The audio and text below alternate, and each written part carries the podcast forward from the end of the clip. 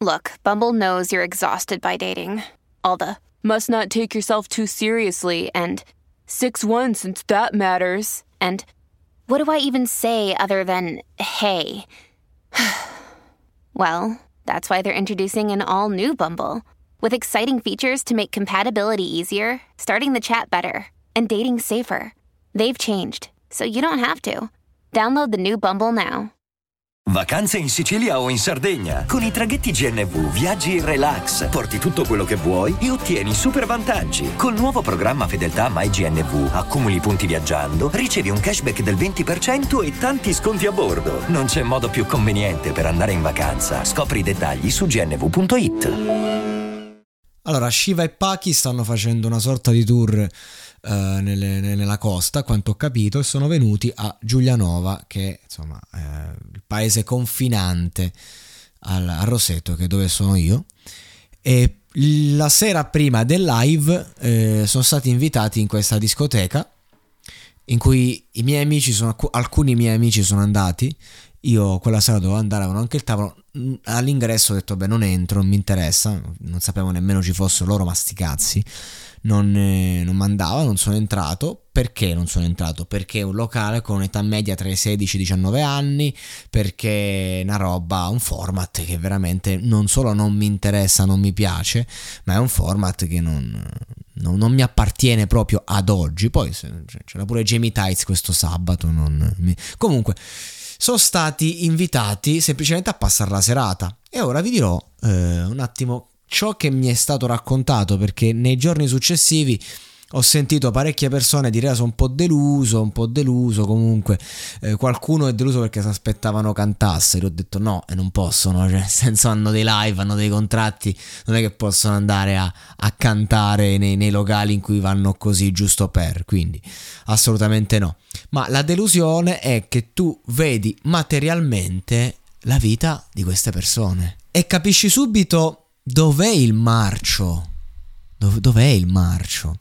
E il povero Pachi lo sa bene, lui che palesemente non si stava divertendo, palesemente costretto a dover seguire la massa, la sbandata, era lì col suo cappuccio a fumare la sua Icos, si è anche concesso un paio di foto a chi era lì vicino, ma palesemente annoiato, lui che comunque secondo me ha una, un'emotività una sensibilità abbastanza profonda, quindi comunque è semplicemente eh, un po' eh, dentro un gioco sporco e quindi giustamente tutto sporco è, ma la, la prova è il buon Shiva che in tutto questo io mh, mm, c'è comunque un ragazzo che da quando ha 15 anni che fa rap, un ragazzo che vive la sua passione e la, la la cosa bella è vivere la passione, non quello che c'è attorno.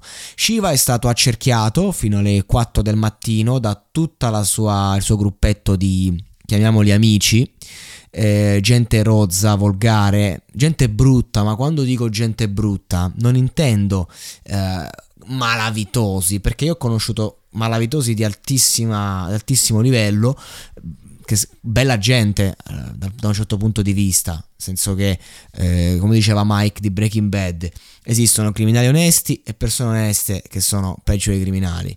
E il concetto è questo, gente brutta nel senso ignorante, nel senso cafona. Cioè che c'era un mio amico lì che ha chiesto una foto risposta di una persona normale. No, guarda, adesso la situazione è un po' complessa, meglio di no. Risposta che, che ha ricevuto. Wow, ma sto divertendo, fra che foto napoletani comunque, nel senso questi, così, eh, dice di Rozzano napoletani, questa gente comunque um, sono stati lì fino alle 4 del mattino a farsi le botte fondamentalmente. E, e alle 3 il locale ha chiuso per, per cacciarli, gli organizzatori di queste serate hanno dovuto fare un macello. Eh, poi si sono messi al paninaro lì davanti con loro due chiusi in macchina a doppia mandata, la macchina accerchiata di questa gente che magari c- ci sono persone che non sapevano chi ci fosse, non sono minimamente interessate e loro erano aggressivi nei confronti di chi passava proprio eh, lì vicino. Il, ora lasciamo stare, sembra che io sto facendo critiche sterili che voglio vedere in marcio ovunque. Quello che sto cercando di dire è che davanti a una cosa pura, qual è la passione per il rap che può avere uno Shiva che lo fa da dieci anni, c'è la merda. Questi personaggi di merda, questi qui che si pensano dei VIP, che si pensano dei fenomeni, eh, solo perché stanno accanto all'omino del momento, devono capire che voi non siete nessuno, è l'omino che ha un valore, è Shiva che ha un valore, è Paki che ha un valore. Queste merde merde che stanno attorno e che riempiono la vita di questi personaggi di schifo, di, di maleducazione, di, di questo immaginario delinquente criminale che iniziate ad avere una certa età, datevi una svegliata. Sono loro che distruggono tutto. Sono le stesse persone a livello di attitudine. L'attitudine è la stessa che, di, delle persone che aveva Tupac attorno. Tupac è diventato una persona di merda negli ultimi anni della sua vita. Eh, era pieno di rabbia, pieno di rancore, pieno di paranoie. Perché un, un, un cuore puro come il suo, un uomo come lui, che è stato anche in galera per uno stupro che non ha commesso, che è stato stato, che, che alla fine è morto, che ha vissuto comunque accerchiato da gente di merda. Cioè, poi Snoop Dogg ce l'ha con Suge Knight. Certo, Suge Knight ha creato tutto questo, ma poi che ha fatto? Non è che si è preso i suoi meriti e basta, li ha imposti. Ha imposto la sua presunzione, la sua arroganza, ha imposto eh, sua, il suo non essere un artista sugli artisti i suoi deliri di onnipotenza. Quello che tutti mi hanno detto di aver visto è stato un gruppo di ragazzi con un delirio di onnipotenza che accerchiavano questi, questi, questi. Ecco, la cosa che mi dispiace è che ci sono personaggi come Pachi che palesemente erano completamente a disagio. Cioè, proprio Pachi era lì e non, non voleva esserci. Quello è il concetto. Io per questo spesso ho attaccato Shiva quando faceva le canzoni da gangster, non quando faceva le canzoni d'amore, queste cose, anzi, cioè, nel senso... Loro anche rispetto a delle strumentali veramente belle e inoltre rappa da una vita, quindi sa rappare, quindi va bene così. Ma perché eh, Shiva eh, sta lì con le sue canzoni dove magari dice prendo una Glock, cose? Perché? Perché è accerchiato da quattro cretini perché sono cretini, è gente stupida, gente minorata mentalmente, ragazzi, lo dico qui, non, non, non, ho paura di questa gentaccia, capito? Non ho la minima paura, è gente che non vale un cazzo, gente che porta l'arte dove non deve andare. Eh lo so, sto, sto moralista, sto rompi, rompendo i coglioni, ma conoscetela sta gente, ed è gente che poi te la fa crollare, anche, anche il mito, anche l'idolo ti, ti crolla tutto perché dici ma che cazzo stiamo a fare? E questa non è la povertà, questa non è la gente del quartieraccio che, che, viene rappresentata. No, questa è gente che ha perso il controllo ed è successo a tutti. È, è, sempre questa. Ora ho usato loro come esempio. Ma perché mi incazzo? Perché da che esiste il mondo del rap? Ma da che esiste il mondo del denaro? che sono, che, da che c'è un personaggio, attorno cresce la merda. E io questi mi fanno schifo. Sta gente a me fa schifo. Perché poi anche l'arte viene contaminata Ora ovviamente parliamo di canzonette rap di sto cazzo, ok? Però comunque per Shiva saranno prodotti artistici. E ci stanno questi che fanno i guappi, i fenomeni. A me la cosa non mi tocca perché in questo locale io non ci entro. In, in questi sistemi io n- non sono interessato. Ma è la riflessione che, che, che mi porta a... Poi a, sono andato a sentire Fabri Fibra c'era un pubblico vastissimo di quasi mille persone qui a Pescara, eh, penso forse di più, forse di meno, insomma intorno, io penso tra le 800 e le 1500, non so fare una stima concreta. Gente adulta, gente giovane, Fibra ha reppato, reppato come un pazzo. Finisce il concerto e uno se ne va perché ha goduto un bel concerto artistico, ha goduto una bella situazione e la, le persone che erano lì erano lì per godere di questo, non perché volevano farsi la foto con fibra, il, il, l'oggetto di fibra che è lanciato al pubblico, le, le, il voler essere parte. Non c'era gente che voleva diventare fibra, c'era gente che era lì perché stimava e apprezzava fibra.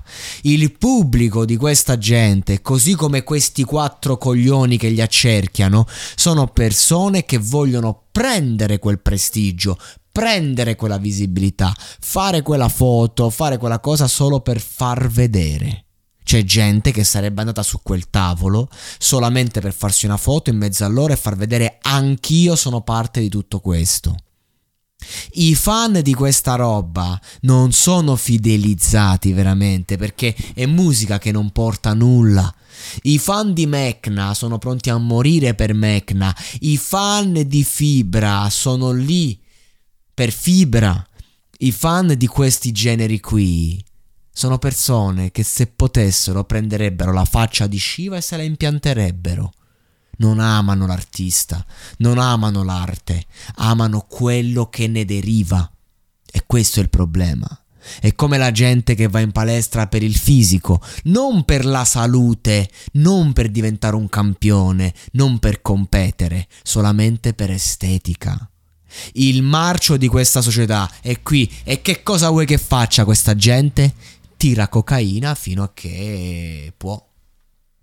Poi, quando una mattina l'artista magari si sveglia, si gira il cazzo, perché Capo Plaza se n'è andato via da Salerno e si è preso casa? Ora, senso, non so i dettagli, però insomma sì, qualche, qualche giocata sporca Capo Plaza l'ha fatta al suo ex manager che ho conosciuto personalmente quando non erano famosi, insomma, capo plaza delle giocate sporche l'ha fatte, però non lo biasimo, perché non era il problema eh, di, del manager o, del so, o dell'ex socio musicale, il problema era il mondo che c'era attorno, immagino, il quartiere che sta lì a reclamare un qualcosa de che, che ti devo a te, io artista. Io ti rappresento, io ho dei doveri ideologici e quelli devo portare avanti e nessuno più di me come persona ha portato avanti le ideologie. Ma che cazzo volete da me rovinarmi la vita? Perché questa è la logica di strada. Per questo io non mi sono mai reputato un criminale, anche quando ero in contesti in cui avrei potuto dirlo. Io mi sono sempre reputato un ragazzo di strada. Un ragazzo che si è dovuto parare il culo, un ragazzo che ha fatto amicizia con persone molto cattive, un ragazzo che allo stesso tempo è sempre voluto essere libero a testa alta, ho fatto le mie prepotenze, ho fatto le mie, le mie cose, ancora oggi i vecchi riflessi tornano a galla, ma essere un ragazzo di strada vuol dire volersi ricapare dalla merda, non volerci entrare. Questa gente qui non sono solo semplici ragazzi di strada, sono i cosiddetti topi di fogna della strada. E non sono gli infami, i ratti, capito? Perché siamo tutti buoni a dire infami, infami, perché ti hanno arrestato? Eh, per gli infami, ah, non è che perché hai commesso un sacco di reati. Sì, l'infame è stato lo strumento per arrivare, ma ce la prendiamo la responsabilità prima di attaccare gli altri e basta? Ci sono tutti in quel settore, ma chi è il primo infame? Questo è il concetto. Io sono il primo che se, fa, che se ha un accordo, cosa vuol dire essere infami? Tu hai un accordo non verbale con... Hai un accordo verbale, scusate, quindi non scritto con una persona e lo porti avanti. Illegale. Per quell'accordo devi essere pronto a farti la galera. Quella è la mia, la mia visione assoluta. Ma nella vita chi sono gli infami?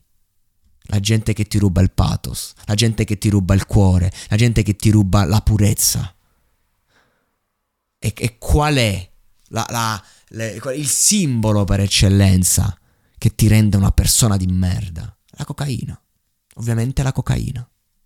Che schifo, ragazzi. Io ho pippato per due anni io ho venduto quella roba. Io lo so che cazzo è la cocaina. Per questo mi fa schifo. Però c'avevo 22, 23 anni, ero in un momento diverso della mia vita, un momento storico differente, nel senso, e, e me ne pento, me ne pento amaramente.